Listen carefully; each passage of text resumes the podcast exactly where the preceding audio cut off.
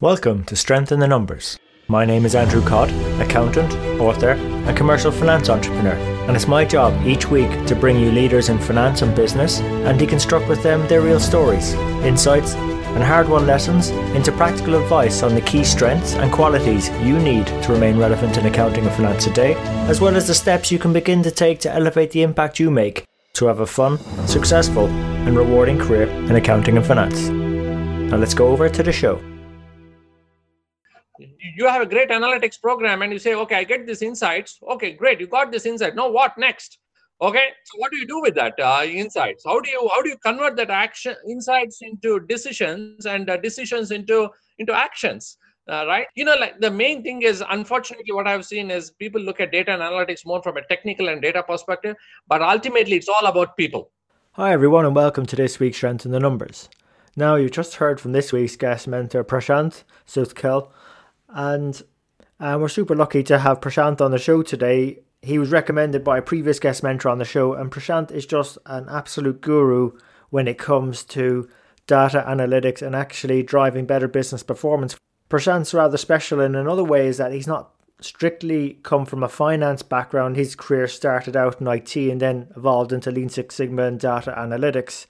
But everything that Prashanth shares in the show is all about driving better decision-making, better performance, in actual fact, helping us be better in finance so we can help the business do better and more constructive things. So in this episode, we deconstruct together uh, his top three practices to drive business performance using data analytics. One of my favorite things Prashanth mentions is the importance of viewing analytics in terms of products as opposed to projects. And he's very optimistic about how post-COVID nineteen that data analytics will play an even bigger role than before. So if you're looking to get a head start as we start emerging from emerging from this pandemic, you know, this could be a key podcast for you to listen into.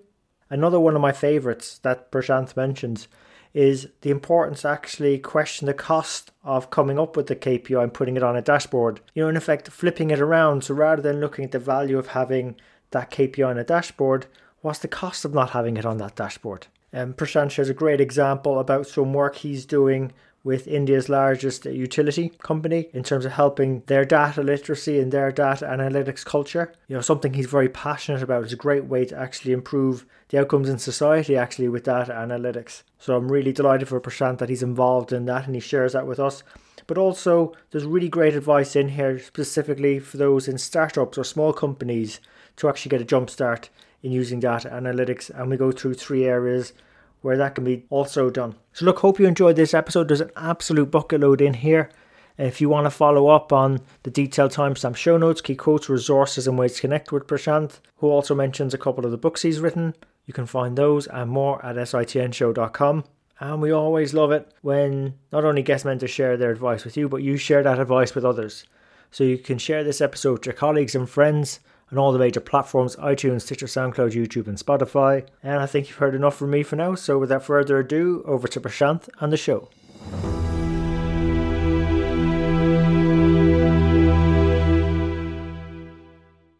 Prashanth, welcome to the show.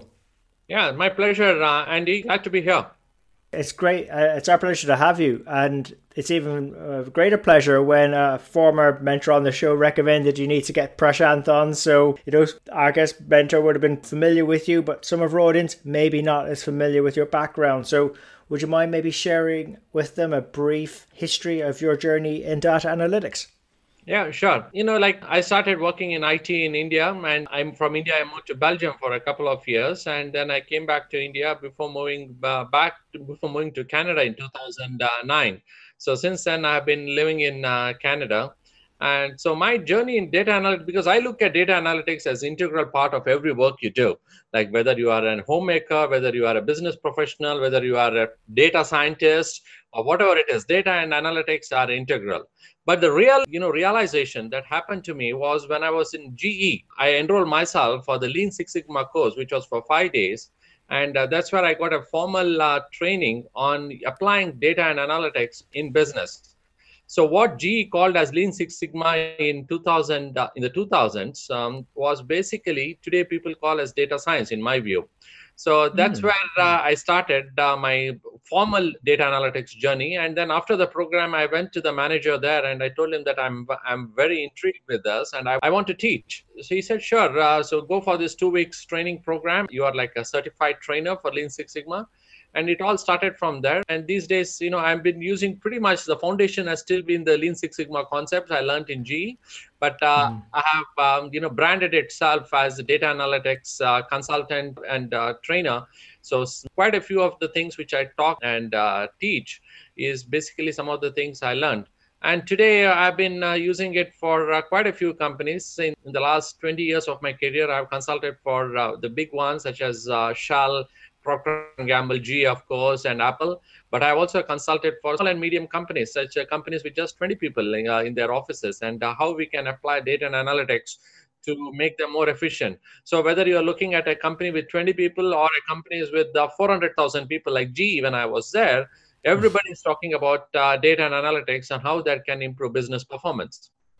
And that's really, I, I guess, why uh, Jesper, who was on the show previously, said you got to get Prashanth on, because Uh, it's a very uh, important topic at the moment. It, it's something our audience are interested in. And also, you know, our audience are both from small and larger enterprises. So it's music to their ears saying it's relevant to everyone and integral to not just ourselves in finance and accounting, but homemakers and so on and so on. So I suppose in terms of driving business performance, it, it's no accident that you've, you've you know, you know your area inside out, Prashanth, and you've got a, a book out at the moment.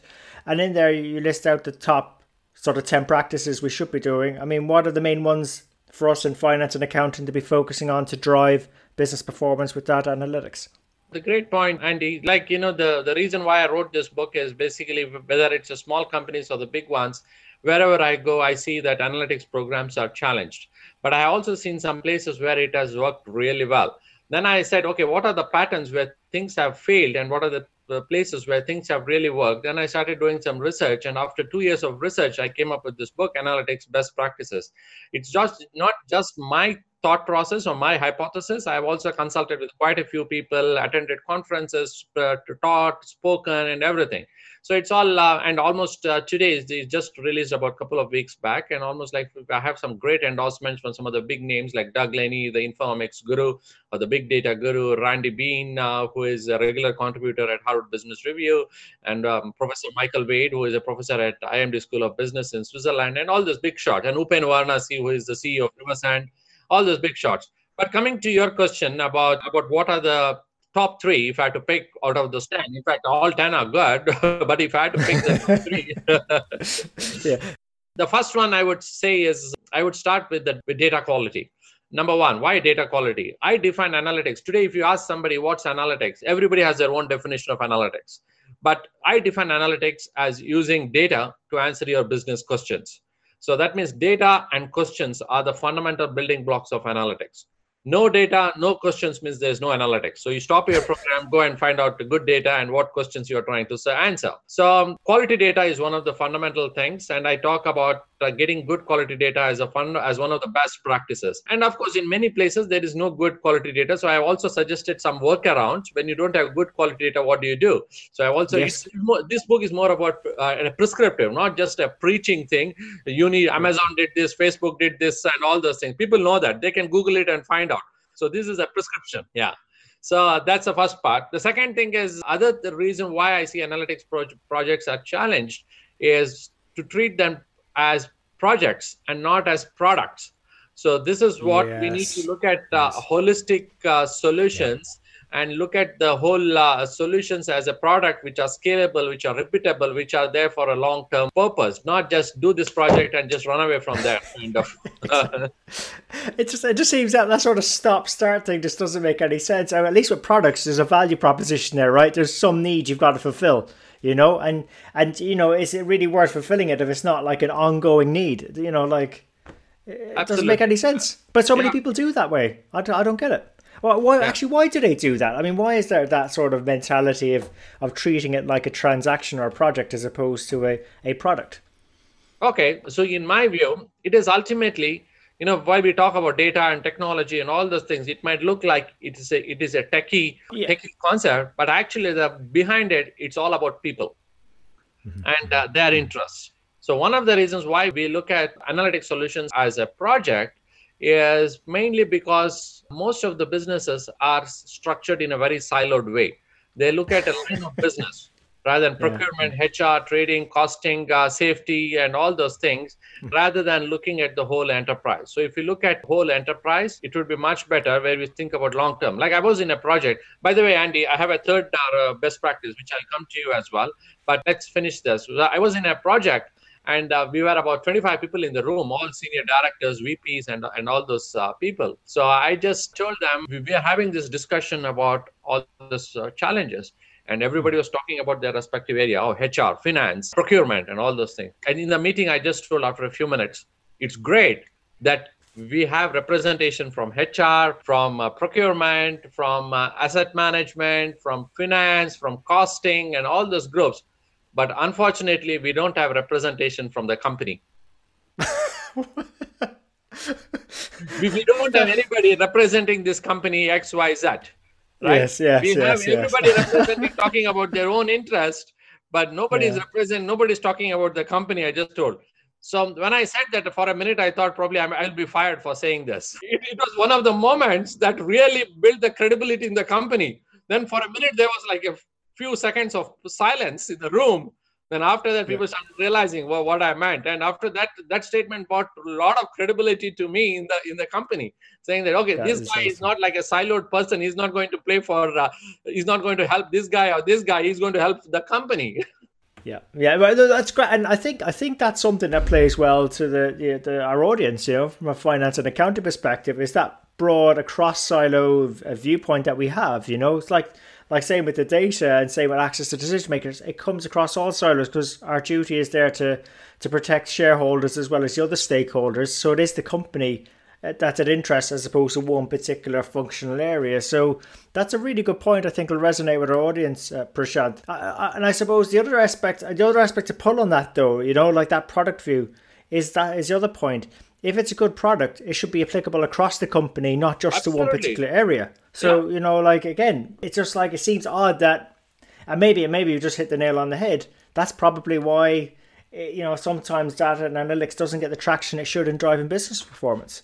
Absolutely. You bet, uh, Andy. And the third point, which I want to talk about my best practice is look at analytics holistically as the way mm. people work and behave rather than look at more from a technical perspective. So if you look at okay. the way, you know, the teaching is different from the way things work, right? When I teach analytics, I say there are three types of analytics, descriptive, predictive, mm-hmm. and prescriptive. Okay, but the way things work in business is not like three siloed uh, thing. It all works together naturally, how people work. Let's look at how th- things work. Like you go to your manager and says, uh, oh, your manager comes to you and says, oh, okay, um, uh, tell me how much money we made in two thousand eighteen. So you go and say five million. Okay, what's the next obvious question he, he, he would be having? Okay, he's going to ask, tell me how much money we are likely to make in twenty twenty-two. Okay, that's where predictive analytics come. Okay, you go to him and say, oh, let me run my regression and I'll come to you. So you run your regression models and come to and go to him and says, oh, we are going to make six point five million. Okay, so what's the next obvious question he has asked? Okay, my target is eight million. Tell me what are the factors which are going to help me make this eight million. Right? So this is how people work and behave, not by siloed thing or descriptive is dashboarding, but predictive is regression and prescriptive is optimization. It's It doesn't work like that. Think analytics as the way people naturally work. And I actually, I term that like a ladder thinking. It's, it's the first question's maybe the first rung or second rung on the ladder. Then you go up the next rungs of the ladder because that's the obvious next question. And to get to the real top of what, you know, you're trying to add from value and business performance, it's the next rung.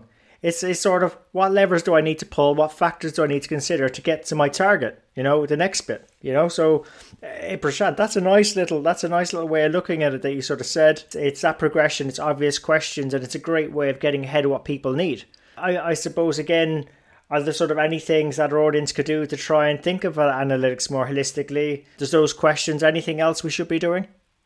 Of course, there are main things. It all starts with senior management support and building the data yes. literacy, right? If the senior management support is there, not there, just because somebody has read an article in the while sitting in the flight and uh, in the flight magazine and says, I want to do machine learning, for example, without understanding the ground realities. So it's basically the program is go- going to fail. So one thing is data literacy in the company. Like today, I'm talking to an uh, India's biggest utilities company And fortunately, they understand the value of data literacy. So they said, okay, before we start our middle management and uh, about, uh, about data analytics, let's talk to the senior management about what the value data and analytics bring to the bring to the company. So we are starting a ten-hour program just for the C-suite and the board members to talk about data analytics. So this is a great initiative. Very few companies do about this, do about educating their, like uh, McKinsey did a study, and they said just eighteen percent of the people in the board and C-suite understand the good value of data and analytics, which is pathetic.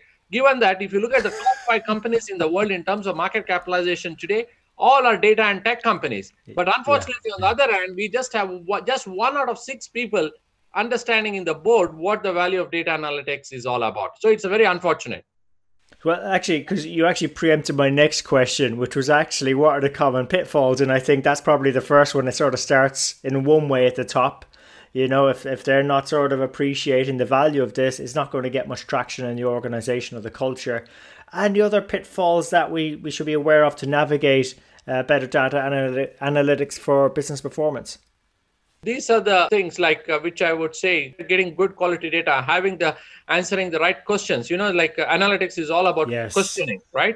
So if you how to formulate the questions is also one of the important things. It's not just because I want analytics because I read it White magazine that analytics is uh, is what helped Amazon uh, become successful, right? So it all it's all about you and your company. And you need to have the right kind of questions. Like, for example, I always say when we design a dashboard, okay, I want this K P I, I want this K P I. Okay, great, you want this K P I. So tell me, what is the value of knowing and what is the value of not knowing? Exactly. Yes. Yes. And I like I like the way you did the second aspect, right? Is yeah, people might be able to figure out the value of knowing, but that not knowing, what's the cost of not knowing this information? Because and, and then comparing it against other uh, requests and doing the most important one first. We've I think we sometimes just jump too fast into these initiatives and they turn out to be the wrong ones. Absolutely. And who yes. wants this K P I? Okay, yeah. You have a great analytics program and you say, okay, I get these insights. Okay, great. You got this insight. Now what next? Yeah, what next? Okay. So what do you do with that uh, insights? How do you how do you convert that action insights into decisions and uh, decisions into into actions? Yep. Yep. Uh, right? You know, like the main thing is, unfortunately, what I've seen is people look at data and analytics more from a technical and data perspective, but ultimately it's all about people.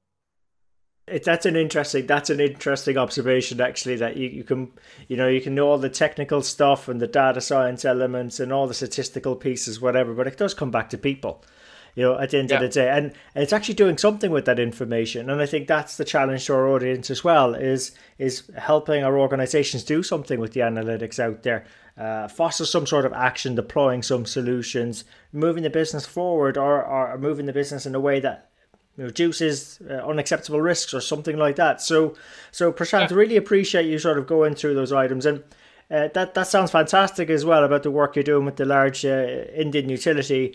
Um, is there anything else, I suppose, anything else that's currently exciting you about your, your present work? So these days, at least in the last five years, I've been wearing three hats. One is as a consultant, where I go and embed myself into one as a team member in one of those companies, help them with this analytics, digital initiatives, whatever it is, whether it's an S A P uh, solution optimization or building a mobility solution or implementing a new solution, whatever it is, help the team as a consultant implement the solution, number one.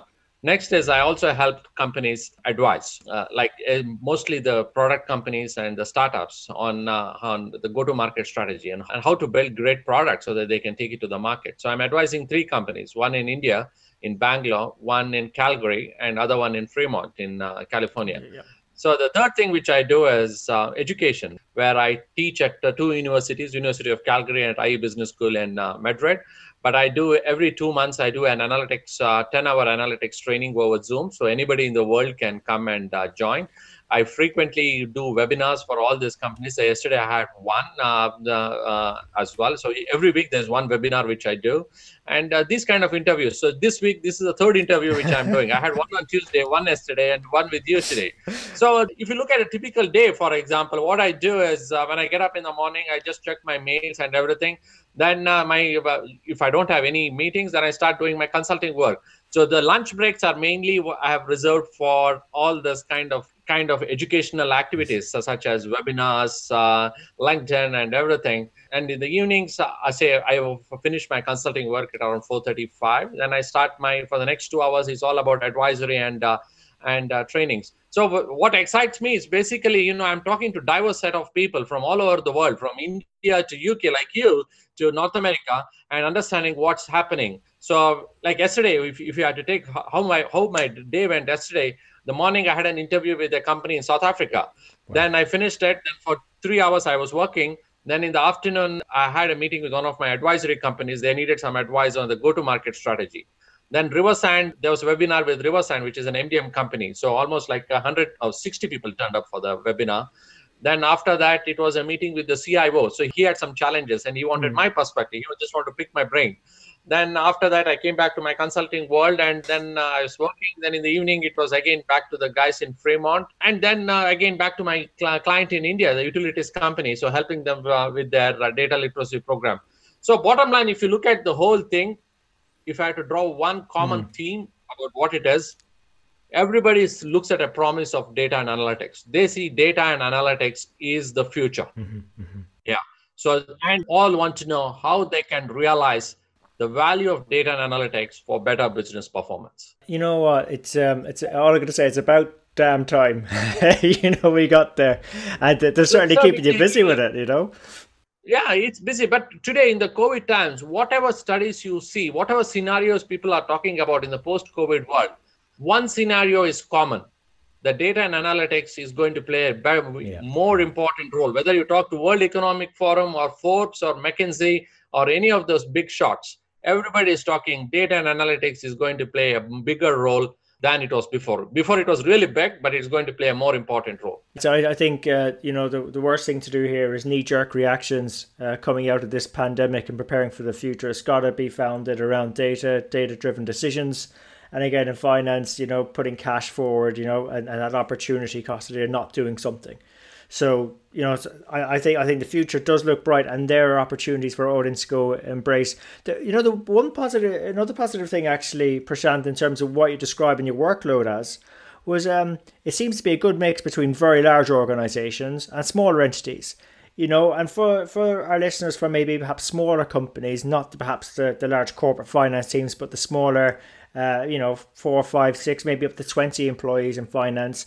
You know, is there sort of any advice that uh, you would give them to to kick off a data analytics uh, program to drive better business performance and start to productize in their business? Okay, uh, great question, Andy. Number one, you know, if you go for a company with twenty people, mm-hmm. the way they, their budgets, their maturity is very different from yes. the Shells and the G Es of the world. It's two complete things. But the good thing is I have worked for both. So I know what works in the small companies and what works in these big, large companies. So when I go to, so let's assume, since your question is about the small companies, like ones with say twenty to fifty people, for instance, the first thing which I want to say is, what's your objective?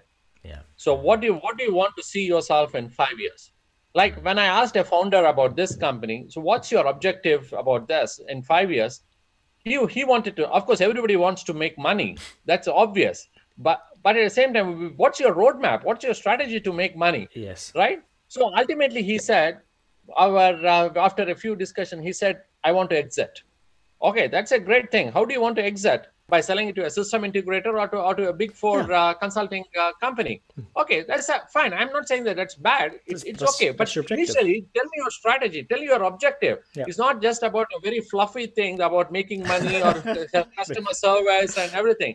It has to be a very tangible metric. Yes. Okay, so I said, okay, this is your thing. So your business strategy is this. Now tell me, that that's your strategy. Tell me your objectives, which you are going to do to achieve that uh, strategy. Which is very clear. Like one thing is, if you talk about the Shells and the G Es, for example, there is no way your C E O will have time for you to talk about this. Whereas in a small companies, you can directly talk to your C E O, right? Exactly. You just send a mail and he's sitting right in front of just a, you have to get up from your cubicle and go and talk to him. Yeah. Like, and he's always willing to talk. That's the advantage you have in the small and uh, small companies. So tell me about your strategy. Tell me your strategy, objectives. And then what I ask them is come with a three by three matrix, which is the purpose of data, which is compliance, operations, and uh, analytics, mm-hmm. versus the purpose of a business, which is customer service, employee engagement, and asset optimization. So I just say that, okay, let's make a three by three and what are the different initiatives, which buckets to fall. Okay, now this is all done. We, this, this shouldn't take more than two days if, I, if I'm talking to the C E O. If C E O doesn't have answers to this Damn. to these things, and even after two days, he doesn't know what, what he's doing, that means it's a red flag. So people like me have to think whether you are in the right place. Yeah. But that's a good answer. For your next gig. Yeah, that is a good answer, actually. Yeah, yeah. It's uh, no, yeah. No, no. So coming to this, so for companies to start to go ahead from this, it is think big, start small. Hmm. Okay, now you have your two-year or five-year vision. Start small. Look at a particular use case. Start selling right. that use cases and make it work. Yeah. So that, you know, look at micro transactions. Don't start boiling the ocean, but keep in mind you have to boil the ocean at some point in time. But start small with with re- relevant use cases. Yeah, I, I mean, I mean, it might sound a bit gory, but I heard the expression, you know, there's the, you know, what's the only way to eat an elephant? It's it's piece by piece, you know. That's that's it, you know. At some point you'll finish yeah. eating the elephant, but it's piece by piece. You got to start somewhere. So no, no, yeah. great, great, great advice, advice, Prashanth. And actually, thinking about it, you've been giving us great advice on the show so far. Uh, what's been the best bit of advice you've ever received? Uh, I'll split it into two. Say professional, more like uh, long-term professional. Other one is analytics advice. If you look at on the personal front, with the one, the best advice I got was when I was with G E, and my manager said, "Your reputation is everything. So you you work for." Work for your reputation, not for money, not for promotions or whatever. You work for your reputation. So as my hair is turning gray.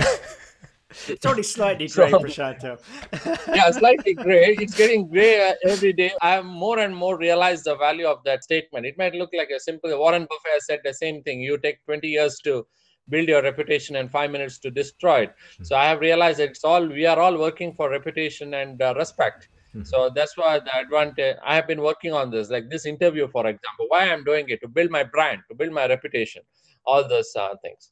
Then on analytics, the best advice I got was from one of my professors at M B A, where he said, analytics is like a compass. It is not a G P S. So when I think about it, you know, the whole process of getting good data, taking that uh, good data and uh, putting your statistical models and getting insights, there is always some kind of uncertainty or subjectivity you go with. Say the quality data, for example, there is no state like perfect quality data. You always work with some amount of data which is which is not of good quality. You work with that. You you compromise accuracy versus correctness and you go for that. When you start uh, deriving your regression models, you look at different p-values and say, okay, this is good. I can still absorb it, though it might not be the right number. So at any point in time throughout your analytics program, when you do a data storytelling, for example, there are twenty people in the room. It is not possible to have, you have answers for everybody. So this you are always working with some amount of subjectivity, some amount of assumption. So that's the next uh, best advice which I would, uh, which I have got. I can see that playing out, Prashanth. It's just, I think for some of our audience, that could be a bit uncomfortable because, again, one thing accounting prides itself on is accuracy. But then again, that's accuracy of historical stuff, stuff that's already happened. A lot of the, the, the analytics we're doing is to drive future business performance and more, you know, immediate and longer term business performance. So, you know, I don't think we can judge analytics by the same sort of level of accuracy. And that hence why the importance of having a compass as opposed to G P S. You know, it's more directionally correct. It's, it's pointing in the right way, and you might have to pivot at some point, but it's not a G P S. So I love that. I love that analogy. It's great. So uh, so thanks for that, Prashanth. And I suppose, look, um, in terms of resources, obviously we mentioned your book. Um, is there any sort of other resources or, or books or whatever our audience should go check out? Okay, the first thing is, you know, like I will show you a few things. Uh, is my uh, book, the two books. The first one is Data for uh, Business Performance. And the next one is Analytics Best Practices, which I constantly review. Though I, I wrote it, you know, I continue to review it. Okay, this is what it is. Then I have a few books which I constantly review at work, which is this one from Ralph Kimball, the, the okay. Data Warehouse uh, Toolkit. Okay. So this is one thing. Another favorite uh, book of mine is this one, which is uh, Essentials of Business Analytics, which is all about doing analytics with Excel. So I'm a big fan of, ah. though I believe in Python, I try to practice what I preach. And one of the things is think big, act small. So before you start doing something big, start doing something small. And my small of analytics is try to do it in Excel. If it works in Excel, it will work in anything else. Exactly. That's that. By the way, that's a really great bit of advice for audience. I mean, a lot of us use Excel in, in finance, So that is a great bit of advice. Don't go and try and develop an analytic solution. Play with it in Excel, develop it there, get it to work, and then you can use the, the Python or the R or whatever you need to do to go and uh, scale it, put it at scale. Yeah, one thing is about the books. The next thing is about the people itself, right? Like you need to work with the people. Like we are fortunate at this time, like we have great social media platforms like LinkedIn, for instance. There is so much of knowledge people are sharing about their insights, about tools, about say if you need any help, you need to know who is that person. And uh, if you're connected to the right person in LinkedIn, they have the right answers for you. Yeah. So uh, one thing is about reading and everything. Other is about people as well, your network. So leverage your network. And uh, I have been fortunate to have some great people in my network if for, from any place within the data lifecycle, right? From uh, technology, right? From analytics, right? From machine learning uh, and deep learning and all those areas. So, uh, so the next thing is about build your right networks. That is an awesome bit of advice, actually, Prashanth. You know, is I think there's too many people, whatever profession, accounting or, or whatever, we jump too much into the technical side and the theoretical side and the and the book and the reading, as opposed to actually, you know, it's all about people at the end of the day. So, you know, go and ask them for their experiences, what what worked well, what didn't, uh, hard-won lessons, you know. Um, again, great great advice. And I suppose, look, should our audience wish to continue the conversation, I imagine LinkedIn is probably the best place to connect with you at. Oh, LinkedIn is the is the number one place. But people can connect with me in LinkedIn. I generally accept everybody's invite because I just want to meet smarter and better people. I want to be surrounded by the best of the best. I'm always open. I'm always an open uh, connector. So I just, uh, I don't decline anybody's uh, invite. uh, hey, no, that's, that's great. Great. And, and Prashanth, we've not really even mentioned about your institute work, you know, and I, I sort of, I want to make sure we get the right resources there. So if our audience are wishing and following up around your, your work you do at the institute, uh, where can they find out more about that? So they can go to my company's website, d b p dash institute dot com. So they can see what work we have done, what are the clients talking about our work. You can also look at the team we have. And uh, we are a small team, but we have done some great impact in a very cost-effective way to many companies. Yeah, music to finance professionals' ears. Yeah. Yeah, we are always looking to help clients get more value out of data and analytics. Uh, that, that's awesome, Prashanth. And look, as I suppose as, as we're wrapping up again, I, I, I really liked the way you started the show, uh, our interview, with the analogy that, you know, data analytics, we're all using it. And homemakers, finance accountants, policemen, whatever, you know, we're all using it. I suppose then in terms of our audience, would you have maybe any parting thoughts uh, for them before we wrap up? I would say this recording is, this advice would be even applicable for myself, not just for your audience. I always believe that uh, it is three things which really matter for having a successful career. Uh, one is having the right experience and knowledge, number one. Next, number two is um, having a kind of a, a decent bank balance so that uh, you are you are confident. You know that you can, even if things go south, you have a few months of uh, bank balance for to survive. So that's also builds your confidence as well, so that you are not uh, deviated from your long-term goals and strategy. Because if uh, if you don't have good money in your bank balance, you might compromise on your career and take up something which will which will distract you from your long-term goals. So money is also important. And the third thing, which uh, which is equally important, or even more important than money and uh, education these days, is about your network. Mm-hmm. So I say your net- network is your net worth. Yeah, thanks Thanks for bringing that back to the money again, your net worth. So yeah, so it's it's a combination of these three things which will uh, which will help. Uh, so that's what I've been uh, telling myself. How do I build more skills? How do I make sure that I don't spend money unnecessarily? How do I work with smarter people mm-hmm. so that I, I learn better? That's what I've been advising myself to and my kids. And this, if if somebody has to ask what's my advice, this is one line I would tell them. Hey, that that's awesome, Prashanth. What a way to end the show. So look, thank you so much for coming on and investing your time with Strength in the Numbers today. Yeah, thank you very much for your time, uh, Andy. It was great talking to you. So there you have it. Hope you enjoyed today's show. If you'd like to know more about our guests today, their bio, and follow up on the resources mentioned during the show, you can find all the relevant links and more at s i t n show dot com. There you'll also be able to get access to earlier shows, read the latest blogs. There's also an opportunity to subscribe to our newsletter, which will give you heads up as to when the next show is coming out, latest events, news, and anything that's going to be relevant to help you have a fun, rewarding, and successful career in finance and accounting. And just before you go, we really appreciate your feedback. If there's something we can do better on the show, something that's not working, or something you'd like to see, even a guest you'd like for us to invite onto the show, someone who you think might be able to benefit you more and also the rest of our community, please let me know. You can email me. I'm at Andrew at sitnshow dot com, or feel free to connect with me on LinkedIn. Just drop me a message so I know how you found me and we can connect. And really, it's our community that will make the show. If we keep engaging and driving each other on, we'll keep on building our strength in the numbers. When all is said and done, if we can do the numbers better and finance better, we'll create more opportunities for ourselves, our friends, our families, our communities, and our businesses. So until next time, have a good rest of the week, take care, and let's keep building our strength in the numbers.